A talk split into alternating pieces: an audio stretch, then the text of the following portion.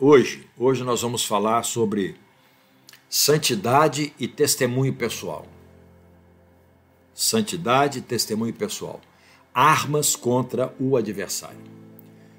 É, a palavra, o espírito, não é? o sangue, são todas armas que nós temos a nosso favor, mas a arma mesmo é a palavra. Jesus resistiu Satanás com a palavra, mas nós precisamos de armas contra o inimigo nos fortalecendo. Quer dizer, quando nós nos fortalecemos, nós atrofiamos o poder de ação do inimigo nas nossas vidas. Quando nós realmente nos projetamos para estarmos cada vez mais próximos e parecidos com Jesus, nós tiramos oportunidades do diabo para operar nas nossas vidas. Então é em cima disso que nós vamos refletir hoje. É algo rápido, mas eu creio que vai mexer um pouquinho comigo e com você, como tem mexido. Apocalipse 12, 11. Diz assim: Eles, pois, o venceram, quer dizer, venceram o diabo. Eles, pois, o venceram por causa do sangue do Cordeiro e por causa da palavra do testemunho que deram, e mesmo em face da morte, não amaram a própria vida. Que coisa gloriosa, né? É... Há pessoas que falam que Apocalipse é, é um livro de de juízo. De... Eu acho que Apocalipse é um livro de esperança. E quando você lê Apocalipse sabendo que você é cidadão do céu, você se enche de esperança, sabendo que, apesar de todas as dificuldades, o nosso Redentor vive, a mão dele está sobre nós e nos enche de fé e esperança de que há uma vitória reservada para os santos de Deus. Então, isso é, para mim, é esperança. Nutre a expectativa de que eu, pela fé, vou conquistar. Então, diz o texto bíblico que esses santos venceram o diabo, estes que perseveraram, venceram o diabo por causa do sangue. Porque a nossa vitória sobre Satanás, ela está diretamente ligada ao poder do sangue de Jesus derramado na cruz do Calvário. Quando ele derramou o sangue, ele trouxe justiça. Ele trouxe redenção, ele trouxe justificação, ele trouxe adoção, regeneração, coisa sobrenatural. E isso tudo nos arrancou das mãos do diabo. Nós não temos mais, não temos que viver mais debaixo do jugo do maligno. Ele resolveu a questão do jugo do diabo e resolveu a questão do jugo do pecado sobre nossas vidas. Glorioso isso. Então é por causa do sangue. Nós só somos o que somos em Cristo, é, na caminhada espiritual, em Cristo, por causa da aliança que nós temos com Jesus. Nós não podemos esquecer isso. Porque quando nós nos esquecemos disso e começamos a funcionar, nos alegrando com as vitórias, sem levarmos em conta que nós vencemos por causa do sangue de Jesus, nós corremos o risco de entrar na vaidade, na soberba. E aí pecamos e oportunizamos é, ações do diabo na nossa vida. Nós estamos vivendo tempos difíceis, todos nós temos isso. Sabemos disso. Os tempos não são fáceis, Estamos aí já há um ano lutando contra um ser microscópico que está lutando para viver mais mundo e para isso ele usa as pessoas. Ele não se importa né, de roubar a vida de ninguém, de causar lesão em ninguém, desde que ele consiga viver e se multiplicar. É um princípio. Ele está só cumprindo um princípio de se manter vivo e de per permanecer vivo. Nós estamos vivendo sempre difícil. Mas acontece que, mesmo nesses tempos difíceis, aqueles e aquelas que têm uma perspectiva espiritual mais ampliada, que conseguem discernir algumas coisas, está vendo também que está havendo uma vitória avassaladora de Jesus na vida de muita gente, por causa justamente desses tempos de crise. Porque oportunizaram experiências que talvez muitos de nós não teríamos se não estivéssemos vivendo os tempos que nós estamos vivendo. Eu tenho dito sempre que a crise em si é neutra, ela chega e dependendo da maneira como eu a encaro e respondo a ela, me, me, me, me posto no meio da crise, diante da crise, vai definir se ela foi positiva ou negativa para mim. Para muitos, tem sido extremamente negativa, porque não tem tomado uma postura correta diante da crise. Tem fracassado, tem negociado a fé, tem optado por, pelo medo de morrer ou pela escassez de liberdade, tem optado por romper princípios, quebrar princípios e se expor àquilo que não é de Deus para sua vida, e aí entra em pecado, entra em rota de colisão com fracasso, porque ao pecar se afasta de Cristo, se encontra com o maligno. É sempre assim. O pecado me afasta de Deus, mas me aproxima do diabo. E quando eu me permito ser deslocado pelo pecado, não tenha dúvida, o Senhor vai ficar cada vez mais distante de mim e o inimigo cada vez mais próximo de mim. Então, existe desse contexto todo é, uma batalha espiritual que está aí declarada. Está aí declarada.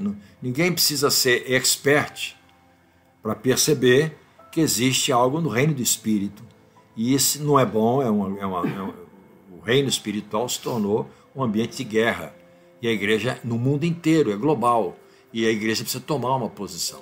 Bom, infelizmente, nesses tempos em que nós estamos vivendo, nós vemos, ao invés de irmãos e irmãs, igrejas, buscarem unidade para, unidos, desenvolverem o propósito contra o inimigo, se dividem mais ainda. Porque no afã de ter é, audiência nas redes sociais, no afã de ter é, projeção na mídia né, virtual, começam a tocar em áreas de debilidade dos outros, muitas vezes, é lógico, mas que não agrega nenhum valor para a igreja, pelo contrário, polariza, cria dissensão, facção, é, promove divisão na igreja, partidarismos. Isso não tem gerado bons frutos. E eu creio que enquanto a igreja não entender que nós temos que nos mover em unidade, porque andar em unidade não quer dizer que você tem que fazer o que eu faço, não tem que dizer que a sua denominação tem que ter a bandeira que eu tenho, a cor que eu tenho. Não. Todos nós temos uma bandeira acima de todos nós, que é o amor, e todos nós só andaremos em unidade na medida em que nós identificarmos o propósito comum para existirmos. Então, eu não existo para brigar com você, eu não existo para é, é, repudiar você, eu não existo para ser ofendido por você, para ofender você, eu existo para ser um com você. E essa unidade tem que ter um vínculo, esse vínculo é Cristo. Então, eu acho que esse é um tempo que a igreja precisa discernir que não se vence uma batalha provocando divisões internas, porque o Senhor Jesus falou: uma casa dividida contra si mesmo não prospera. E o que nós estamos vendo é isso: a igreja dividida contra si mesma. Ela não vai prosperar. Vamos ter uma vitória aqui, uma ali, um favor aqui, um ali, mas nós não vamos funcionar dentro da perspectiva maior de Deus para nós, que é sermos na terra expressão física do corpo de Cristo. Não somos porque ele não está sendo o cabeça. Em muitos casos, em muitas situações, em muitas, muitas, muitos, muitas, muitas pessoas, é, ele não é o cabeça. Cristo não é o cabeça. Então a igreja está acéfala, porque uma igreja conduzindo pela cabeça dos homens é uma igreja acéfala. A mente dos homens não tem competência para isso. Então eu tenho essa preocupação, ficou só aqui uma, uma pincelada, é, para você refletir sobre isso. Até que ponto eu, você, nós estamos facilitando as operações do inimigo num tempo em que toda a igreja se disse orando, etc. e tal, e nós não estamos vendo a resposta. Não é porque Deus não quer responder, é porque é um tempo para responder. E nós discernimos que a igreja não está em unidade. E esse é um problema sério. Então essa batalha precisa ser travada. Mas eu não travo batalha contra sangue e carne, a batalha se trava contra principados e potestades nas regiões celestiais. Então nós temos um inimigo certo, que é o inimigo, Satanás e suas hostes da maldade, e um lugar para guerrear, que é nas regiões celestiais. Não é na casa, não é na cama, não é na mesa, não é na sala, não é, na, não é nas dependências da igreja, não. Essa guerra é travada nas regiões celestiais. E batalha nas regiões celestiais se, se vence com é, oração, intercessão, né? se vence com uma vida de santidade, se vence com um testemunho cristão. Ok? Então, o que, que o inimigo faz, então, especialmente quando ele consegue é, ver o que está acontecendo né, nesse plano geral? Ele quer o que? Ele quer roubar a nossa santidade, ele quer roubar o nosso testemunho. Por que, que ele quer fazer isso?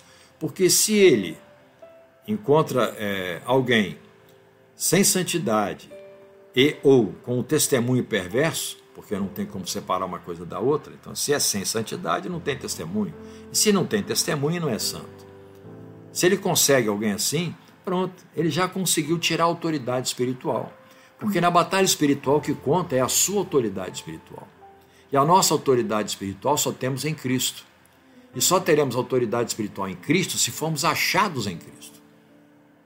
Então está sendo muito fácil para nós acharmos homens e mulheres que se dizem de Deus, mas totalmente fora da presença de Cristo. Por quê? Porque negociaram a sua vida de santidade, negociaram ou perverteram o seu testemunho cristão. O diabo sabe, sabe que a nossa autoridade espiritual depende do nível de santidade e testemunho que nós damos. Ele sabe disso. Então, o que, que ele faz? Muitas vezes, nós vamos ver que o inimigo fica visitando muitos crentes, né, com crises violentas, inclusive, é, com um propósito. Qual é o propósito dele?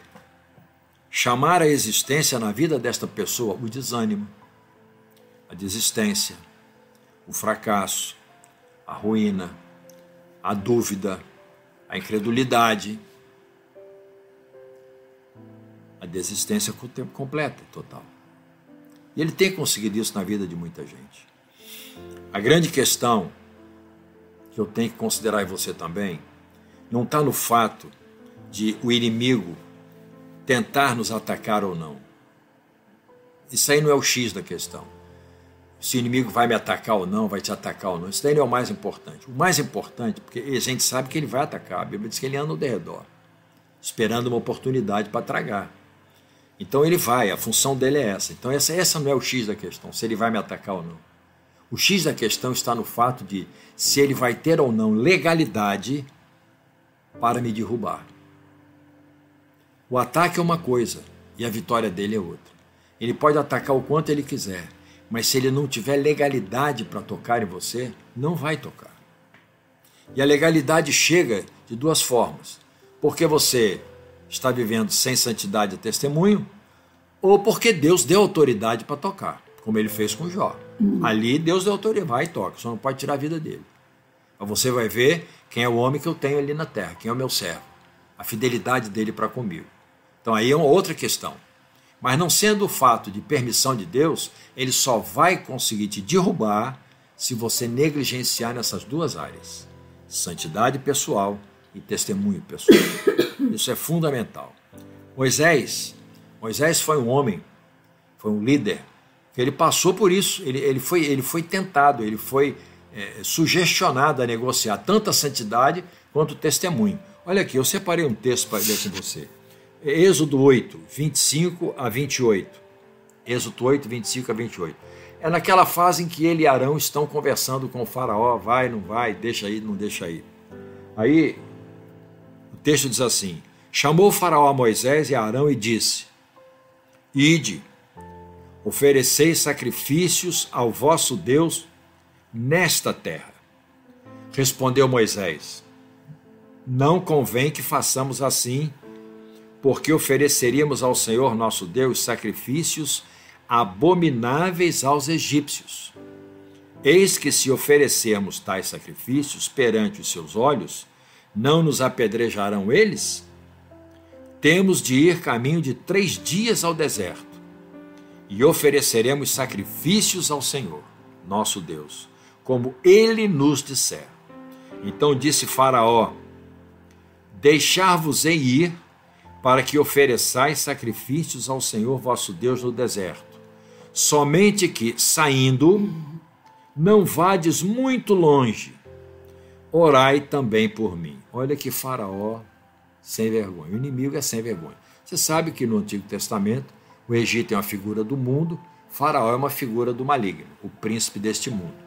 Bom, o que está acontecendo aqui é um diálogo entre Moisés, o libertador, contra o príncipe do mundo, Faraó, dizendo que era preciso retirar o povo, que ele ia tirar o povo do jugo de Faraó e daquele lugar chamado Egito, que é, espiritualmente entendemos como o mundo. Então nós vemos claramente nesse texto essa intenção do inimigo de roubar a santidade e de roubar o testemunho. Vamos ver aqui em relação à santidade. O inimigo tenta roubar a santidade. Os seus argumentos são sempre os mesmos. Preste atenção nos argumentos. Vou dizer alguns aqui. Vou dizer alguns aqui. Por exemplo, não seja radical. Permanece próximo aqui ao mundo, perto de mim. É o que o farol estava dizendo. Para que ir longe? Faz aqui nessa terra. Vai, mas não vai tão longe. Fica por perto, próximo dos meus olhos. Eu não quero perder você de vista. Não seja fanático. Você está indo longe demais. Está ficando muito tempo fora do Egito. Para com isso. O que ele quer é impedir que nós sejamos integralmente separados para a glória de Deus. Sabe? É, Moisés estava numa atitude séria que não, eu tenho que sair daqui e vou para fora desse lugar, vou caminhar três dias no deserto, quer dizer, eu vou ficar bem longe e, e eu não quero ficar nesta terra, eu tenho que ir para o lugar que Deus vai mostrar daqui três dias de e não vou fazer sacrifício do seu jeito, vou fazer do sacrifício do jeito que Deus quiser. Não é você que vai dizer como eu tenho que sacrificar. Eu vou para buscar em Deus e saber de Deus como Ele quer que seja adorado, como é que Ele recebe o sacrifício. Amado, aquelas pessoas de Apocalipse 11, 12, que nós lemos, 12 11 que nós lemos no início, elas venceram o maligno e o fizeram por causa do sangue do Cordeiro. Isso é, pelo sangue da nova aliança que o Pai por meio do sacrifício de Jesus, derramou lá no Calvário. O sangue de Jesus nos santifica. O sangue de Jesus nos purifica. Debaixo do sangue do Cordeiro nós somos intocáveis e mais do que vencedores. Porque em 1 João 5,18 diz assim: Sabemos, 1 João 5,18, sabemos que todo aquele que é nascido de Deus não vive em pecado. Antes, Aquele que nasceu de Deus o guarda, e o maligno não lhe toca. Aquele que nasceu de Deus o guarda. Aquele que nasceu de Deus é Jesus. Jesus o guarda e o maligno não lhe toca. Isso é tremendo. Ser santo é uma ordem divina para mim e para você. 1 Pedro 1,16. Sede santos, porque eu, Senhor, sou santo. Mas ela precisa ser uma decisão pessoal de ser santo. Deus quer que eu seja, mas eu preciso decidir ser. Eu preciso andar nos caminhos de ser santo. Eu preciso escolher as opções de vida para cada dia ficar mais santo. Eu preciso decidir fazer as coisas e deixar de fazer as coisas que me tornam cada dia mais santo. É uma decisão pessoal. Não é porque eu li a Bíblia que eu serei, o que eu aplicar do que eu conheço da Bíblia que vai me fazer ser. E nós vemos pessoas que têm uma dificuldade muito grande nisso aí, têm uma vontade muito fraca. Aí começam a entrar argumentos e os pecados na vida. E aí não trata corretamente nem os argumentos nem os pecados. Não leva a sério que esses argumentos contrários à palavra, aos princípios, que os pecados cometidos nos afastam da presença de Deus e, portanto, nos expõem ao diabo, porque nós negociamos a nossa santidade, ou seja, nós deixamos de nos separar para Deus e nos aliançamos com o pecado e por isso nos tornamos aliançados com Satanás. É simples assim. E como Moisés, nós precisamos ser radicais quanto a andar na rota da santidade. Ser santo é ser 100% separado. Não adianta você é, ficar inventando moda e descobrir. Ser santo, olha aqui, ó, é não fazer concessões ao inimigo. Outra, é não acomodar as coisas erradas na sua vida. Outra, não relativizar a palavra de Deus como tanta gente tem relativizado. Nós estamos vivendo um tempo parece que é regido pelo principado do saber. O humanismo prospera, as ciências prosperam, o conhecimento prospera, as pesquisas prosperam e o homem está se achando Deus. Tão Deus que vai questionar a palavra do próprio Deus. Como se pudesse acontecer isso. Ser santo é não andar segundo o próprio entendimento, a mente humana, o conhecimento humano, mas andar pela revelação do Senhor, nutrindo a mente de Cristo em si, calibrada pela palavra com exercício da própria cruz, não é? Se permitindo ir para a cruz, para morrer para aquilo que não, não prospera na minha caminhada espiritual. Procurar fazer a vontade do Senhor e não andar segundo a vontade própria. Jesus falou muito claro, disse: Olha, O meu verdadeiro alimento, o alimento, aquilo que eu preciso, gênero de primeira necessidade, o que me mantém vivo. Quando ele disse o meu alimento, ele está dizendo aquilo que me mantém de pé, aquilo que me dá vida, aquilo que me mantém vivo, aquilo que me faz existir, é fazer a vontade daquele que me enviou. Caramba, está faltando isso na vida de muita gente. Gente boa, boa de papo, boa de comunhão, boa de estar na roda, boa de estar fazendo graça, de alegrar, mas gente boa também para o pecado e para o diabo. Precisamos tomar uma posição. As consequências são terríveis.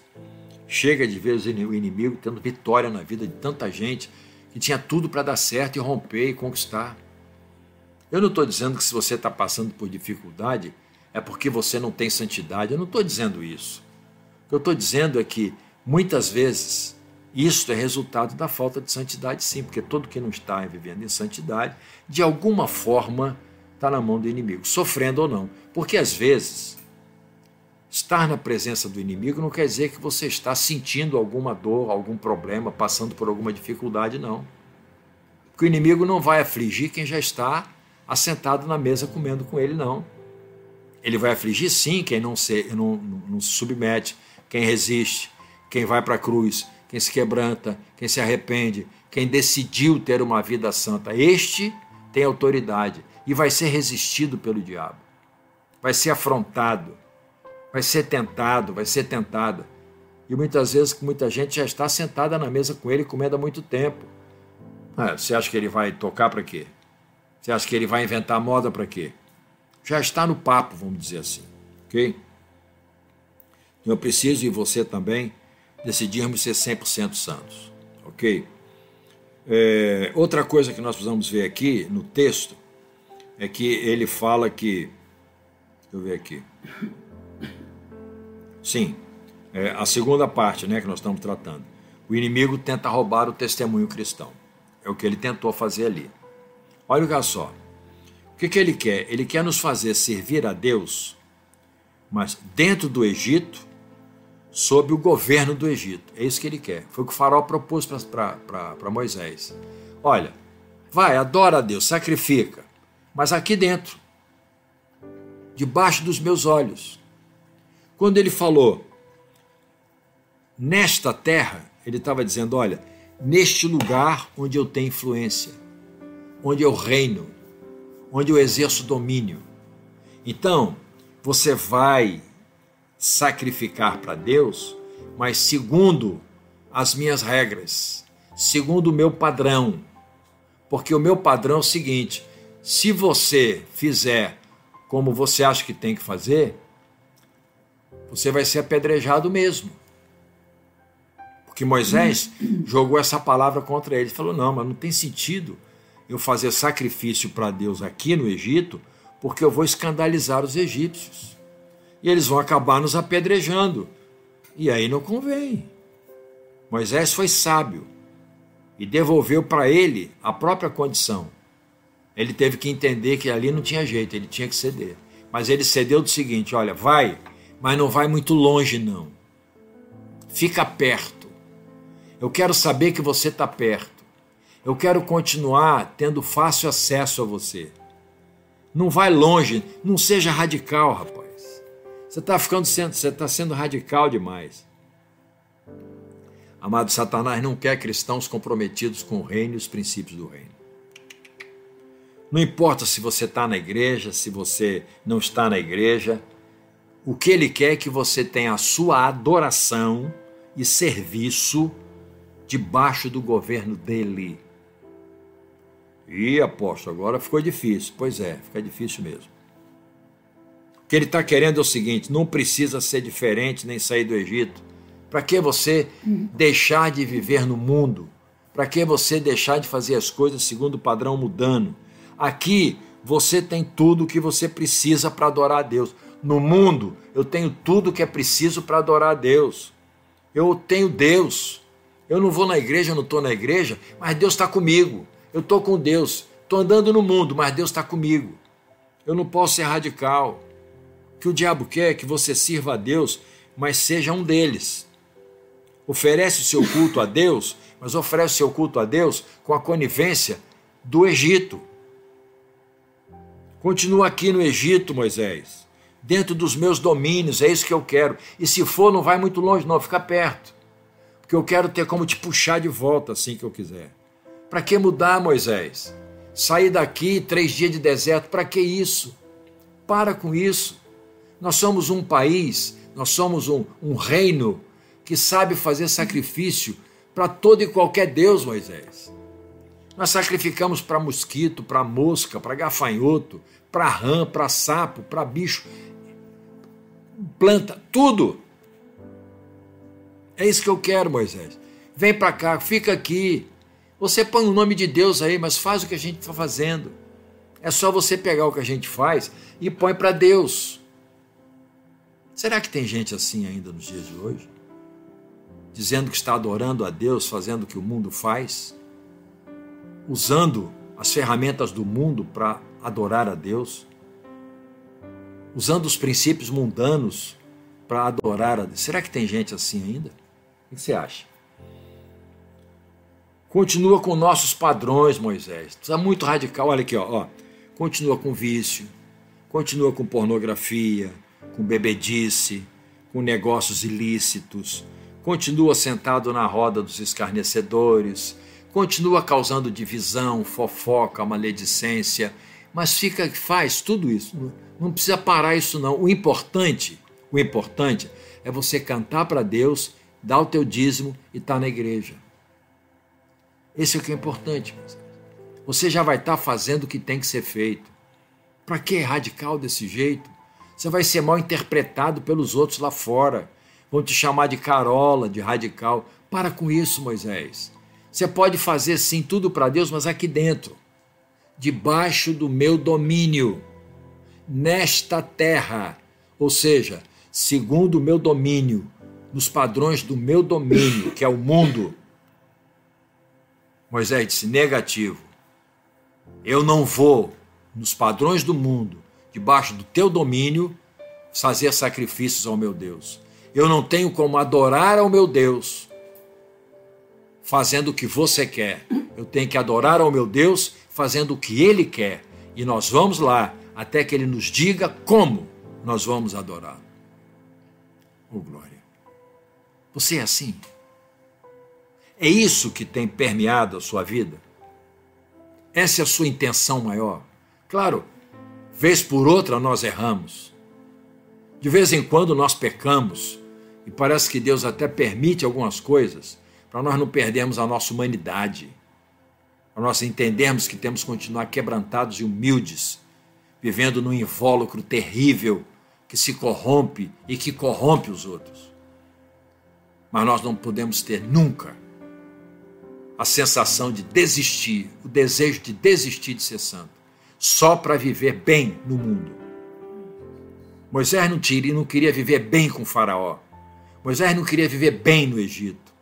Moisés entendeu que aquele era o tempo de uma libertação radical. Vamos sair daqui, caminhar três dias de deserto, para ouvirmos de Deus o que Deus quer que a gente faça com Ele. Chega, já fomos muito contaminados com a religião do mundo e com o príncipe do mundo, com as regras do mundo e com a forma de servir aos deuses menores que o mundo serve. Agora, se não sairmos do mundo, o nosso cristianismo, amados, vai ser um cristianismo de fachada. Um cristianismo de palavras vazias de vida, como tanta gente tem vivido por aí. E isso, sabe, eu sinto assim no meu espírito que Deus já disse: basta, eca, a minha, a minha sogra, apóstola Judite, teria dito assim: palhaçada! Porque é muita palhaçada que a gente vê aí por aí. Gente fantasiado de crente, de santo. Porque uma fantasia é fácil. Difícil é viver sem a fantasia, mostrando que eu sou aquilo que eu quis mostrar com que eu estava fantasiado. Agora, o que acontece? Satanás, ele aceita que nós sirvamos a Deus nos moldes dele. Sendo uma igreja, olha aqui, agora ouça isso, por favor, com temor e tremor no seu coração. O que ele quer é que a sua igreja sirva a Deus nos moldes dele. E aí ela se torna uma igreja moldada ao mundo. Uma igreja moldada ao mundo. E muita gente que fala das coisas que acontecem em muitas igrejas, na verdade, vivem no modelo do mundo. Então tem uma trave no olho, mas fala do cisco do outro. Complicadíssimo isso. A igreja tem que ser moldada no reino de Deus. Ela estará no mundo, mas não será do mundo. Ela não terá o cheiro do mundo. Ela não pode ter os princípios do mundo. Ela não pode viver segundo os ditames de Satanás. Ela tem que ser corajosa para se amoldar ao reino e não ao mundo. Ela tem que ser corajosa para se ajustar ao cabeça da igreja que é Cristo e não ao príncipe deste mundo que diz: Senhor, não tem nada a ver com ele. Amém? Uma igreja sem caráter. O que é que eu chamo a igreja sem caráter? É uma igreja que não tem o caráter de Cristo. Você vê muita coisa acontecendo até de boa, coisa boa na igreja, mas elas são obras mortas, porque elas não são obras da fé. Elas não são obras movidas pela mente de Cristo. Não são obras movidas para a exaltação do Cordeiro de Deus que tira o pecado do mundo e que é o noivo da igreja. São obras feitas para a vanglória humana, para o brilho humano, para a ascendência humana, para o entronizamento de homens, e isso chega, Deus não aguenta mais. Uma igreja sem arrependimento. Igreja que pede desculpa, não pede perdão. Isso é um problema. Desculpa é um protocolo social, é um protocolo ético, mas o perdão é o protocolo fundamental no reino espiritual. Não há perdão sem arrependimento e não há arrependimento sincero que não me leve ao pedido de perdão. Então eu preciso ser uma igreja que se arrepende, que reconhece o valor do pecado que cometeu e o nível de destruição que este pecado levou. Que não se explica, mas se justifica, porque só há justiça aos pés da cruz, e aos pés da cruz é lugar de arrependimento. Está faltando isso na vida de muita gente na igreja vão tocando a vida, pecado em cima de pecado, substituindo um pecado por outro, com mínimo, sem, mínimo, sem nenhum temor, sem nenhum tremor, sabe? Continuam ministrando, continuam pregando, continuam ensinando, continuam sendo bajulados, paparicados na terra, mas objeto de ojeriza no céu. Temos que virar esse jogo. Uma igreja que não está nos modos do diabo, vivendo segundo os padrões do mundo. É uma igreja que se arrepende. É uma igreja que conhece o caminho da cruz e que é levantada por Cristo. E não porque desenvolveu uma técnica, não porque desenvolveu uma tática, não porque tem uma metodologia de autoajuda, etc. e tal. Não. É porque Cristo a levantou pelo quebrantamento. Uma igreja sem poder, com muito grito, uma igreja com muita ameaça, com muita manipulação emocional, com muita chantagem emocional, mas nenhum poder. Tem muita mise-en-scène, pouco resultado. Faz muito movimento, só poeira, mas não se desloca um milímetro na direção de ser mais em Cristo, mover-se mais em Cristo e denunciar mais Cristo no mundo. Hoje, nós temos poderosos sem poder porque não têm autoridade espiritual. Já se aliançaram com o mundo, estão funcionando segundo o modelo mundano. Isso é um perigo, isso é muito sério. Uma igreja sem regeneração, uma igreja que não experimenta o novo de Deus, uma igreja que não é a cada dia mais parecida com Cristo e menos parecida com o homem, com o mundo, com o diabo. A igreja precisa se regenerar todo dia morrer, porque só há regeneração nas áreas em que fomos mortos, nas áreas em que nós somos para a cruz, nos derramamos e ali, quebrantados, mortos, somos feitos vivos pelo poder de Deus. Uma igreja sem testemunho, uma igreja sem testemunho, cheia de hipócritas religiosos, cheia de homens e mulheres que têm duas caras, são os bipolares espirituais. Um dia é uma coisa, no outro dia é outra. uma igreja sem cruz. Nem a cruz de Cristo, porque não tem revelação de salvação, nem a cruz pessoal, porque não tem a revelação de que para ser discípulo de Jesus tem que tomar todo dia a sua cruz para segui-lo. Não há igreja de Cristo com autoridade espiritual sem cruz. A primeira e principal é a dele, que nos garantiu a aliança. Foi nela que ele derramou o sangue da aliança, o sangue do Cordeiro, porque foi pelo sangue do Cordeiro que nós venceremos e vencemos. Mas é também uma igreja que tem a cruz pessoal, a cruz do discipulado, a cruz que realmente vai me consolidar no testemunho cristão, que vai me formatar como homem de Deus, com o caráter de Cristo, morrendo onde for preciso, gemendo, porque caráter cristão não se forma com glória a Deus e aleluia, com júbilo. Caráter de Cristo se forma com morte na cruz, morrendo para mim, para viver e manifestar Cristo através de mim. Agora, Satanás sabe tirar partido de um testemunho contraditório. Ele sabe. Ele sabe aquilo que me seduz, aquilo que te seduz. Ele sabe onde vai preparar o laço e que tipo de laço. Porque ele te conhece, me conhece. E no nosso, de muitos casos de nós, fomos amicíssimos dele. Andamos muito perto dele, muito próximo dele. Jesus está chamando a igreja para uma mudança. Não há batalha espiritual que seja vencida por quem não tem autoridade espiritual.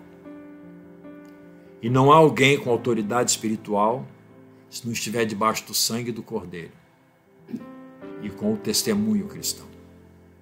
Então é em santidade e com o testemunho cristão que nós vamos ser reconhecidos espiritualmente como autoridades no planeta, no reino espiritual. E como autoridades no reino espiritual, vamos ser quebrantados e humildes o suficiente para ouvirmos de Deus as estratégias e nele sermos mais do que vencedores. Eu desafio você que está aqui agora participando conosco a reavaliar a sua vida como homem, como mulher de Deus. Está faltando o quê? Onde você pode crescer? Onde eu posso crescer? Em que área eu preciso morrer? Que nível de aliançamento eu tenho ainda com o mundo e com o diabo?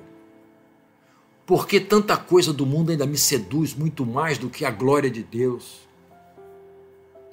Porque o inimigo consegue mais acesso na minha vida do que aquele a quem eu entreguei a minha vida, que me salvou da justiça eterna? Por que o inimigo ainda consegue vitórias?